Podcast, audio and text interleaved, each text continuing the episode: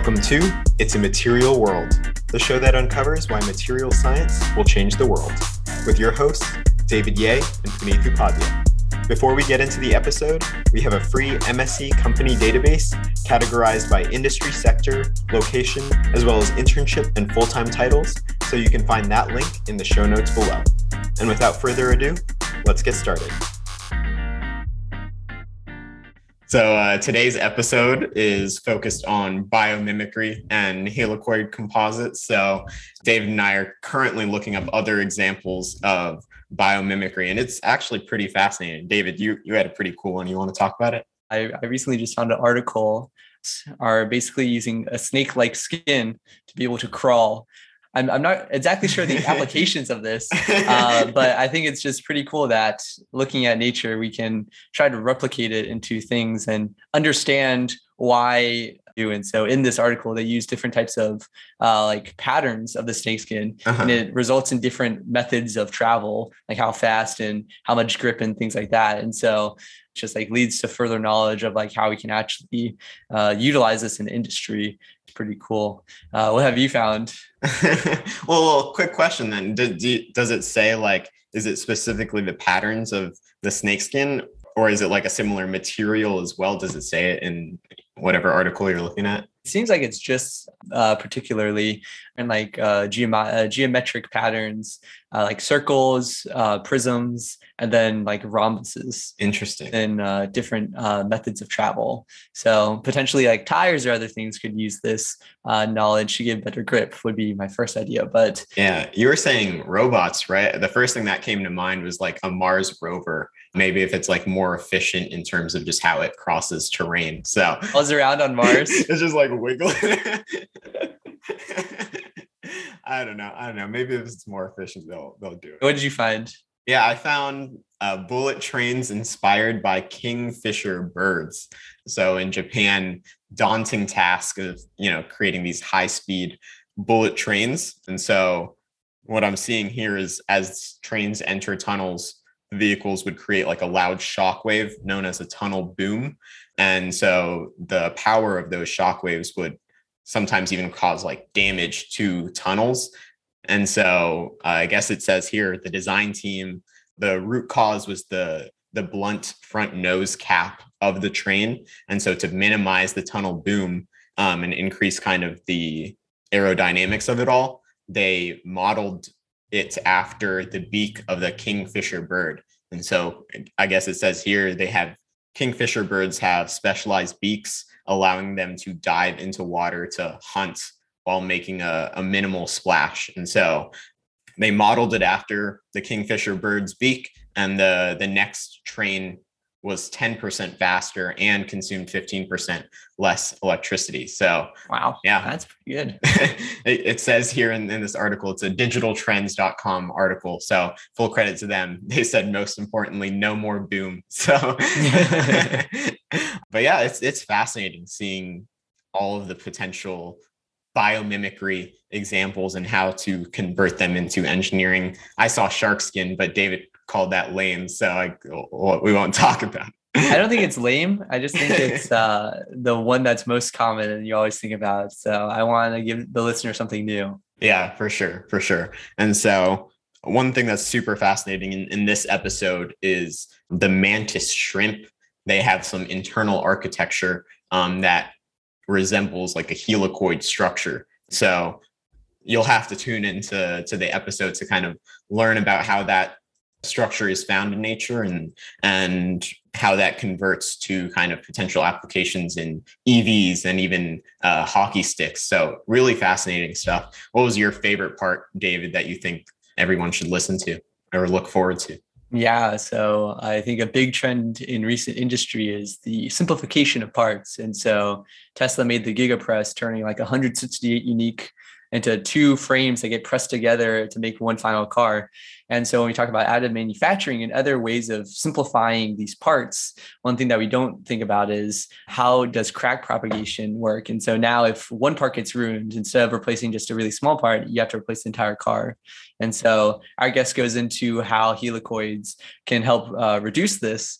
And it's very interesting overall and kind of shifts the perspective of like, oh, like I thought this was great with no downsides. But now we bring up new issues that we've created by trying to solve old issues. And so you have to listen to see the solutions to that and what we can do to allow the benefits to shine through without all these negative impacts. Right. And how that's found in nature, right? It's just like things repairing itself and getting tougher and not being like brittle and catastrophic failure. So I really found that part fascinating too. And I thought also just the incorporation of additive manufacturing to reduce waste by as much as possible was really interesting, as well as like the hockey application. So we saw how this helicoid structure is often compared to carbon fiber used in similar applications. So stick around to learn more about the various applications of this structure. And even I think Lorenzo had really good advice at the end, which is worth tuning into. So yeah, let's get right into the episode.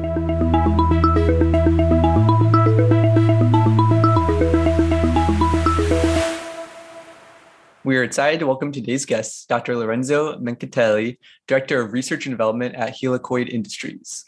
Lorenzo is an expert in composite innovation and R&D project management with extensive experience in enabling research engagement between industry and academia. While obtaining his PhD at Imperial College London, Lorenzo developed disruptive bio-inspired design strategies for highly damage-tolerant composites. Thank you for joining us today, Lorenzo. Thank you for having me here today. Cool. So before we kind of dive into the helicoid technology, let's first discuss how you ended up at this company, Helicoid Industries. So the traditional route is, you know, applying online, networking, and applying for a job. But Helicoid Industries actually reached out to you with an opportunity, which is very unique. So how did that job opportunity come to fruition? Yes, exactly. That's quite a nice story, actually. So as you know, I've been doing my PhD on bio-inspired microstructures and looking at way of improving advanced composite materials. And part of this work was focusing, in fact, on helicoid technology, which is the core technology of Helicoid Industries. So I've published journals. My name was out there, ready for the industry to be picked up and make a good use of the technology. But the technology itself has been known and researched by many universities and groups all around the globe. And basically, the former president of Helicoid Industries was also a former executive manager of a company that I used to collaborate with during my PhD. So they got to know about this piece of research being done at Imperial College London. So they engaged with us, and at the beginning, we did some consultancy job for Helicoid Industries, and eventually, the challenge of commercializing bio-inspired technology. It's quite exciting. It's something quite new to the composite industry. So I decided to join and take part to this adventure. That's awesome. So what got you passionate about this space as a whole, like bio-inspired technology and helicoid structures specifically? So it's the way we approach as engineer or material scientist, composite materials in a completely different way, kind of leaving behind the common rhetoric and way of the designing composite structure, which is mainly looking at designing for stiffness and strength, and rather looking at what you can do beyond designing the structures and actually designing the material itself, and the way you architect the microstructure of the material to improve performance of these materials. And biomimicry is a very effective tool to do that. So that's what excited me about looking at biomimicry and composite materials. That's great background around like how you got into the space. But now maybe can we dive into what a helicoid structure is and where you can actually find it in nature? Yes. So helicoid type of microstructure is actually one of the most abundant microstructure that you can find in nature. You can find it in several wood type of architectures, as well as in several exoskeletons and protective equipment of crustaceans and other animals. For instance, we can find it in the lobster, in the scarabae cuticles, and also in the mantis shrimp, which is the kind of mascot of Helicoid Industries, where the shrimp is actually one of the most aggressive animals in nature.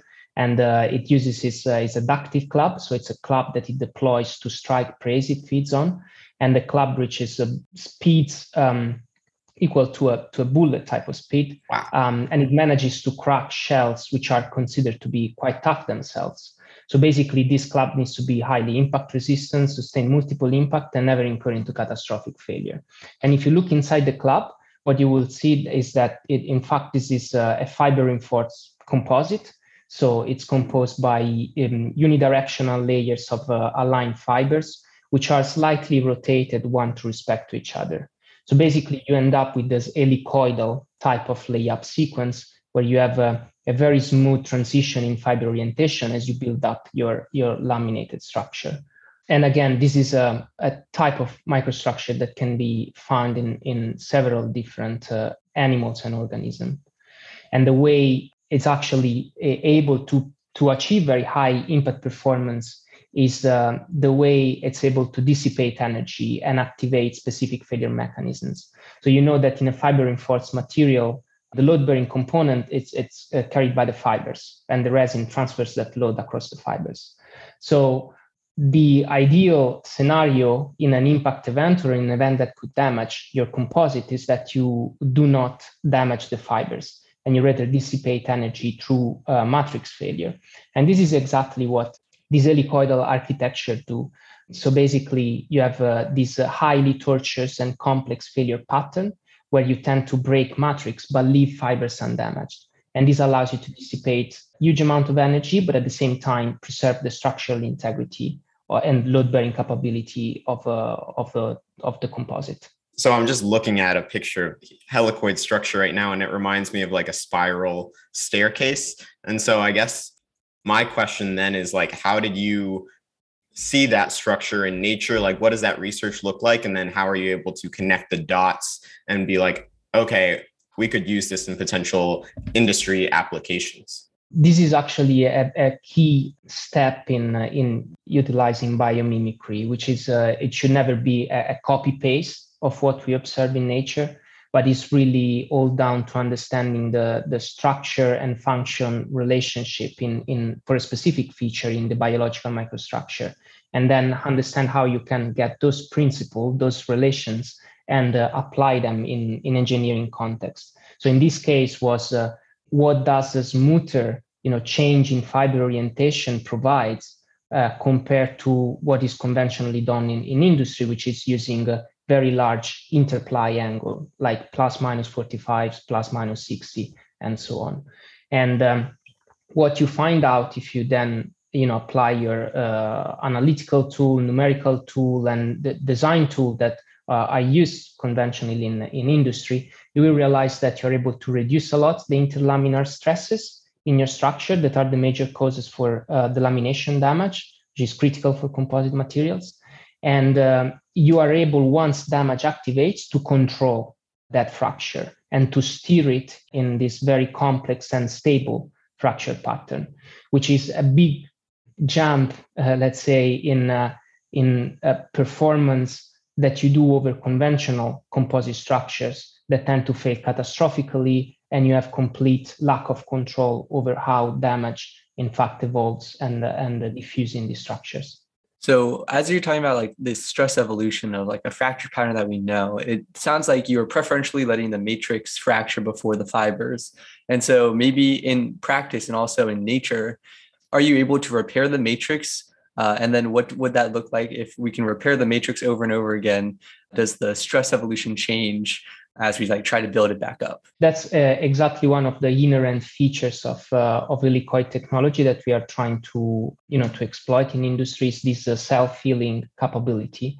Because indeed, if you're using a matrix that is reprocessable, like a thermoplastic matrix, or even an healing agent, right? So thermoplastic particles dispersed into a thermoset resin, then indeed you are able to completely recover the damage, because you are able to delay the occurrence of fiber failure, and hence you can recover damage. We have done trials at the at lab level for using carbon fiber materials as well as glass fiber material, and in fact we are able to recover properties and damage within the structure. Wow. So can you then talk us through what like the processing of helicoid composites looks like? It seems like a complex structure, but I'm wondering what are the challenges and maybe the complexities that come with manufacturing these composites? Yes. So let's say that this as a historic period, this is a good time to deploy the technology in industry. And the reason is we have the help of additive manufacturing, for instance, that allows us to contain the cost of selecting several different fiber orientations instead of only a few. So that could have been a challenge in the past, but it's no more a challenge if you're looking at automated fiber placement or tape layering or tailor fiber placement, continuous printing of fiber reinforced composites. So there is a huge amount of technologies that enable a cost-effective implementation of helicoid technology into products.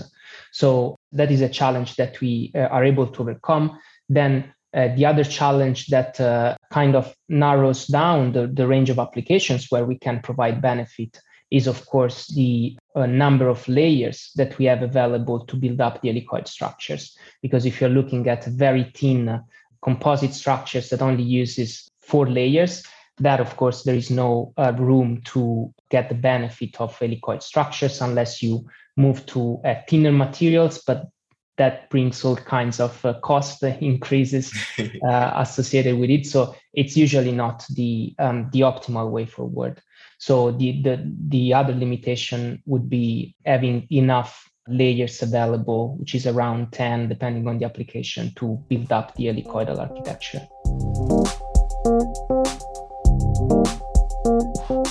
Now that we've kind of dived into what a helicoid structure is and the properties and benefits, now we can start talking about some applications. And so one application that is of my interest is in the battery industry. So could you explain how your technology could protect battery packs in electric vehicles and the benefits of using a helicoid structure versus another structure? Yes, sure. So in electric vehicles, this is an area where, in fact, we are quite active, and we have a few developments in there. It's the underbody protection of the vehicle needs to meet 2 main requirements from the mechanical standpoint. The first one, it has to be stiff, so that if it receives an impact, the battery, the underbody doesn't deflect much to crash on the battery pack, but also needs to be impact resistant. So if you have an impact, it doesn't have to pierce through, right? So for instance, an ideal material could be, for stiffness requirements, could be carbon fiber, right? But carbon fiber becomes, it's as a main big problem, which is brittleness. So impact performance actually would be very low. Hence, by applying helicoid, you would be able to maintain a very high strength and stiffness provided by the carbon fiber, but at the same time, you would be able to improve the impact performance. So that would allow you to end up with the underbody protection, which is safe, but also lighter, because by improving performance, you can decrease the overall weight of the underbody protection. If carbon fiber might be too expensive, especially for high volume applications, and you're using a glass fiber solution on the underbody of the battery pack, then we can also improve performance with glass fiber. Again, helicoid is a fiber architecture, right? So it doesn't depend, you can apply on using different constituents, namely fiber and resin. So we can use it also with glass fiber material. And the last bit that maybe I want to touch base on is the possibility of introducing more sustainable materials into this high performance application. For instance, we are able to improve performance also of natural fiber composite, and that usually you would not use in a component as critical as the underbody protection of every battery pack. But by improving performance through helicoid, you would be able to make a more extensive use of this material, which decreases the overall carbon footprint of your end solution. And so when we talk about battery packs, your helicoid seems like a really good protection solution. But another issue that battery packs undergo is that if for whatever reason that a battery does break and catches on fire, now battery manufacturers are starting to make like flame retardant parts of their battery pack. Could helicoids either have some sort of like fire resistant properties, or could additives be added into the matrix that could help these problems? Yes, that's exactly. So you could add additive in the matrix. You could use a matrix that is fireproof. You could use a protective barrier on the inner side of the battery pack that is the underbody protection that is fireproof. And you can actually integrate all sorts of multifunctionality on the underbody. If you want strain sensing, if you want some sort of conductivity, electrical conductivity, it's all bits that you can integrate because, again, we are just orienting fibers differently. But you can use any type of fiber or coating on the fibers or additive to the matrix that you want to achieve specific multifunctional properties. Interesting. And so I know you already talked through the structure and the mechanism, but I was wondering if you could maybe dive into what that looks like in this specific application with the battery packs. So you mentioned the impact resistance, right? So can you just kind of like help me visualize if there is some sort of impact to these helicoid structures in an electric vehicle application? What does that mechanism look like? So basically all the, well, that energy that is received by the underbody protection would be contained within the laminate, so the actual underbody part. So you wouldn't have any fiber splintering at the back side, which is the inner side of your underbody part that could damage the actual battery pack.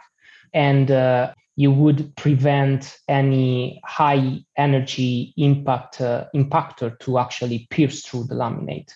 While if you have a conventional lamination sequences, it's very likely that an impactor, with enough energy could pierce through that battery pack and then damage your batteries. The other thing is also on the other way around. Let's suppose you have a thermal runaway of the battery pack, which it's not necessarily related to a mechanical or impact event. And then what you want to do is to contain. They can be quite explosive, right? You know probably better than me. And what you want to do then is really contain that explosion or contain the fire and delay at least as much as possible that explosion propagates to the rest of the vehicle, right? So that is also something that would be improved by our architecture compared to a conventional architecture. And so when we think of the helicoid structure, like Puni said, it's like a spiral staircase. In the matrix, are all the helicoids aligned in the same direction? And so is it basically a one-directional impact resistance, or is there bidirectional, or is the helicoids all rotationally like random to the point where the impact toughness is the same in any direction that you hit it? So I would say that for an impact event, usually the most critical condition is an impact normal to the surface, right? If you have it at an angle, you have the critical component is the component perpendicular to the impact surface in a flat laminated structure at least. So every design that we do is calibrated and performed against this worst case scenario. Gotcha. So if we are able to prove that, then all the rest should come as proven as well. So are we implementing this structure like right now, or like how far are we away from seeing these structures, this technology in like an electric vehicle in the future? So we are currently having an internal evaluation with a major tier one supplier for automotive. So hopefully everything goes well, and that would imply seeing it, I would say, in a matter of year. Wow! So that type of range. So that's awesome. Yeah, congratulations. I'm saying we, but it's really you. So yeah, congratulations. And I guess then we can dive into another application then, which is like sporting goods. So, here in Minnesota, hockey is very popular. And so you've mentioned in a previous call, there's potential applications there. How could helicoid materials improve the performance of say like hockey equipment, like hockey stick or maybe even a helmet? Yes, it's a similar, if you want, scenario that you have for the EV underbody protection, in the sense that you want to have a structure that is highly tailored for stiffness, right, for playability purposes in this case. But at the same time, you want to guarantee that, you know, especially ice hockey sticks, it's a very harsh sport, right? Yeah. So yeah. Players tend to break their sticks quite often. So you want to have a very good damage resistance and damage tolerance of those sticks. What we are looking at the moment is both at implementing it in the blade of the hockey sticks as well as in the shaft. And that is also, you know, two areas where we are doing advanced development, already performed in-field playability test to see how the technology responds. And so we actually did another episode a while ago on sports innovation. And one example was that we made golf drivers out of single grain like metal. And so basically the frequency, it transferred energy very efficiently. And so we were hitting the ball farther. And so it was banned.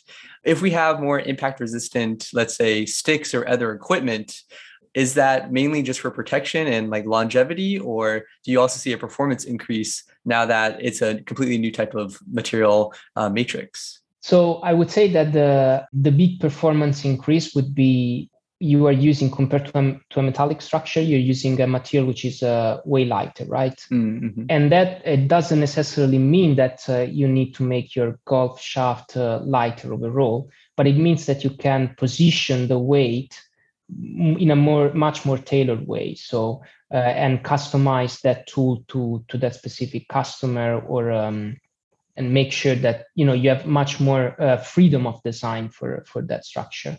While if you're using a big chunk of metal, right, in that has to be in that specific location because that's where the driver face is, then you don't have the opportunity to balance out your shaft in a different way, right? Mm-hmm. Okay. So I just looked it up and I saw that hockey sticks, like right now, they're made of like layers of carbon fiber. And it seems to be a theme that maybe like very related product in these applications is carbon fiber. Do you see that in continuing to be maybe like a competitor, or just like a comparison for helicoid applications in the future? And how do they compare in terms of performance? Yeah, so for sporting goods application, we are mostly doing developments using carbon fiber materials. So definitely that is, and basically what we do is to take a solution that is currently made with carbon fiber usually, and have a look at the reference layup that is currently being used in that application. And then we suggest an alternative helicoid layup that would potentially improve performance. So we are already working with mainly with carbon fiber in sporting goods, also some applications using glass fiber and natural fiber as well. And yes, we will continue to do so, I believe, for quite a while. Nice. So what are like the main materials related challenges that your company or this industry maybe as a whole is facing? Is it like processing related? Is it more like just adoption of this new technology and being able to communicate its performance to investors or partners? Yes, with let's say that with the biomimicry and bio-inspired solution in general, the main challenge is usually the cost and scalability of implementing the technology. So relatively easy to address that for sporting goods application, much more complex if you want to go to a high volume, highly cost sensitive industry such as automotive, for instance. Mm-hmm. And in this context, actually, helicoid is quite an exception, because most of the bio-inspired material solution that you find around, they tend to develop in a hierarchical way from the nanoscale up to the macro scale. So if you really want to reproduce or the same benefit that you observe on the biological microstructure, you would need to be able to recreate that entire hierarchy, right? And that becomes a huge, almost impossible challenge, even nowadays, for scalability purposes. With helicoid, we are already at the mesoscale, so the laminate level architecture. So let's say that we kind of have jumped a bit the biggest obstacle, which is tailoring the at the microstructure and the nano level. And that allows us to also address markets such as automotive, where we can therefore provide a solution that is cost competitive. And so when you bring up cost, Helicoid's actually doing something else, and at least looking into it, where you would use additive manufacturing to make it more cost competitive. Could you go into how additive manufacturing could reduce the cost while maintaining these properties? So additive manufacturing would reduce the cost in the sense that it would allow us to produce a helicoid component with virtually zero waste. And that is the main cost improvement that that it provides. And then what helicoid would do is trying to reduce the number of layers that you eventually use in your structure to decrease the structural weight. So eventually you have the cost advantage of zero scrap. You have the cost advantage of using less raw material overall because you are reducing the structural weight of your component. And you have the cost advantage also of increasing the rate of manufacturing because you are depositioning less material, so you are doing it faster, and which can increase the output of your machine. And so I don't think laminates are specifically like a novel field. Like I believe there's lots of like manufacturing around it. So how would creating a laminate be different from doing additive manufacturing? Well, so historically, laminates were done by hand. And nowadays with additive manufacturing, it's just that instead of having somebody laying down the fibers, you have a machine, right? A robotic arm, basically, just placing down the fibers. Then depending on the specific applications you might, and the raw material you start with, whether it is a pre-impregnated material that has already the resin in it, or whether it is a dry fibers, whether you are building up an axisymmetric component, then you have all different types of additive manufacturing related to fiber reinforced composites. Mm-hmm. Cool. And then I've actually had some experience with laminate material. And so common issues arise around basically manufacturing quality and embedded stresses, such as not letting it thermally relax and other just internal stresses in like the polymer matrix. With additive manufacturing, does that resolve some of these issues as now you're being very deliberate in how you apply your matrix? Or how are these challenges overcome in this new method of manufacturing? So I wouldn't say you are able to resolve the problem in the sense that with additive manufacturing, and there is a huge amount of research both done at industry and academic level in this area to trying to characterize the manufacturing defects that are generated during additive manufacturing for fiber reinforced composites, and kind of create a link between processing parameters that you use to program your machine and the defect that you get at the end in your structure to be able to control those. So that is definitely something that you are not solving with additive manufacturing. In some cases, you are making it worse, actually, in the sense that imagine that you need to cover up a certain area. And if you do it by hand layup and cutting materials from a very big roll, you just cut a uniform sheet of material that it covers completely that area.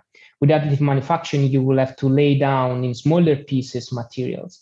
And when you go to one strip to the next one, you might have some overlaps, you might leave some gaps between the strips, and all those are sort of defects that we introduce in the structure. So in those cases, you would make them worse. That's fascinating. So you mentioned that Helicoid Industries is now at like the mesoscale. Can you talk through what were your biggest learnings going from, that very small scale, nanoscale up to where you are at now?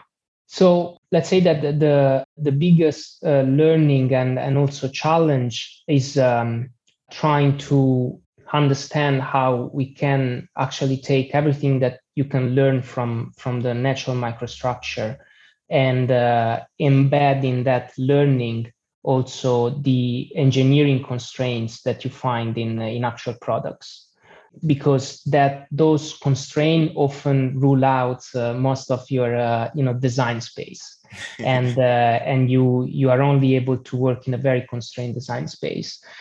which is good because it stimulates also, you know, problem solving and innovations on how to further develop the technology, which is basically what has led us to increase the IP portfolio of the company from where it started, which was, you know, the pure staircase, constant step, helicoid layup. But when you start putting in all these engineering constraints, then you realize that microstructure is almost impossible. So you start thinking how then you can improve still an actual product by using the same type of knowledge and learning. And I think that's the most interesting and fascinating challenge so far. That kind of leads into something that you discussed in a previous call, which sounded crazy, but you know, you're able to use biomimicry to potentially exploit pre-existing damage in materials to actually make them tougher and stronger. So can you explain how in nature materials have accomplished this, and maybe how in an engineering application that could be achieved? Yeah, so this is it's quite interesting because as human and engineers, we tend to at a different type of perfection than what nature tends to. And for us, perfection is trying to make everything as homogeneous as possible. If you have a fiber reinforced composite, you want the fiber to be as straight as possible with no misalignment, with no porosity, no defect whatsoever. And this is what we do. And by doing that, what you create is you increase stiffness and strength, but you are really also embrittle your materials and you make them very prone to damage. In nature, you try to do something in a different way because nature has to work with very cheap and low performance constituents. And hence, you find in nature that structures are not symmetric. You find there is a lot of porosity. And you also realize by investigating this microstructure that all these defects actually helps with activating some of the failure mechanisms that I've discussed earlier during the call to achieve this performance improvement. For instance, one typical example is the cortical bone or bamboo microstructure, which are very similar in the sense that they are formed by bundles of fibers that developed at different hierarchical levels. And so there is a weak link in this microstructure, which is the interface between the bundle of fibers and the surrounding material. And what happens when you pull these structures in tension is that you activate that link.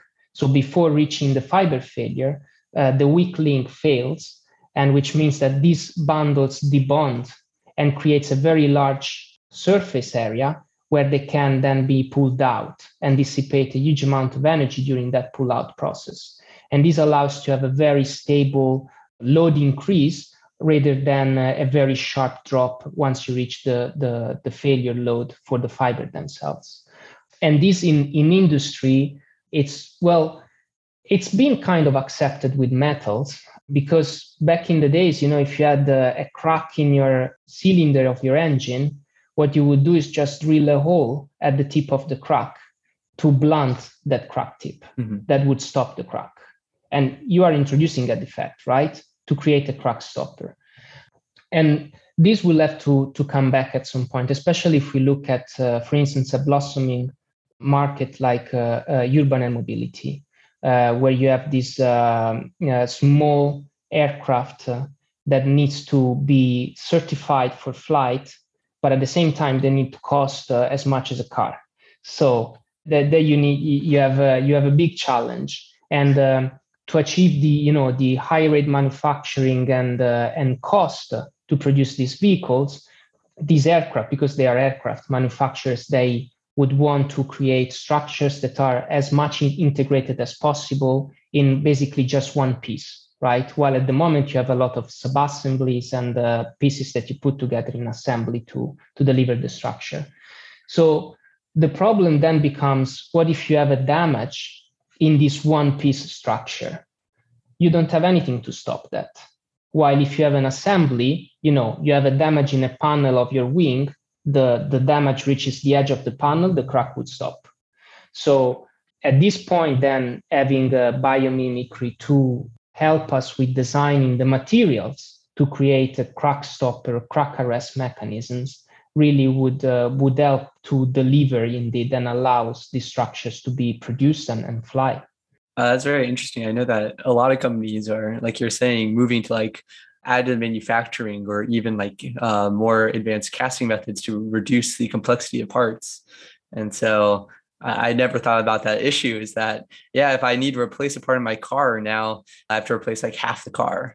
And so I can see where this can be very important in the near future. Yeah. Well, we have discussed a lot today about biomimicry, helicoid structures, and composite materials. If you had one final piece of advice for engineers who want to learn more about biomimicry and apply it to solve problems, what would it be? So I would say, first of all, trying to be very curious about it and try to dive into the biological aspect of it. Ideally, you would always want to have an opinion from a biologist when you try to apply biomimicry to a concept. And again, the piece of advice that for me was really important is biomimicry can lend itself very easily to just being a marketing story because it's exciting, it's cool, and you don't want to do that because otherwise the idea itself would lose credibility over time. So it's really trying to use it as an extra toolbox to help you solve your problem without using solutions that are offered off the shelves, which is usually what engineers, including myself, tends to do to solve their problem. So it's trying to think things differently. Yeah. So what advice? Because it's very common in industry and other places for people to find a cool application. And so, for example, find a cool biological system and try to create an actual product before a problem arises. Like you said, making sure that it's like one of the last things to bring out the toolbox. How can you, through your experience, give us any advice on how to know when to bring in new techniques and new things where you're not forcing it beyond what we already have? I think one good support, first of all, having increasing awareness on biomimicry and the fact that there is a tool there that can be used to help you with solving your problem is really important. The other important aspect for people who are not yet into the subject, into the field, is to have a sort of database of solutions that are already out there to have access to and stimulate your creativity. And luckily we have a cluster that collects bio-inspired solutions for different industries, not just materials or composite, but also for architecture, medical devices, and so on. One in the US is the Biomimicry Institute. In the UK, there is Biomimicry UK, an innovation lab. And, referring to these institutions would really help to connect with the network of experts and right people to refer to in case you want to have a project that implements biomimicry to solve your problems. I love that. Yeah, it shows the importance of leveraging others' expertise to kind of push the frontiers of research. But yeah, this was a wonderful episode. Thank you so much, Lorenzo, for joining us today. That was very interesting to learn about the helicoid structure and its potential application. Yeah, it was great for me too. Thank you for the invitation. As a materials engineer, we can make an impact in nearly every single industry. But with that versatility comes a lot of options to choose from. So if you have no idea which position or industry is right for you, you're not alone. I've been there, done that. But just for a moment, imagine narrowing down your ideal role and company within the week. Imagine being able to secure your dream offer without having to apply to hundreds of job openings. Our online course, MSE Academy, includes video testimonials, resumes, interview prep, and mentorship from materials engineers who have been in your shoes. We also connect our members with companies and industry professionals in our expansive network to help accelerate your job search process as much as possible. To learn more and get started, simply click the link in the show notes below. And if you enroll within the next 24 hours, we'll add 3 bonus career-related resources. I hope to see you there.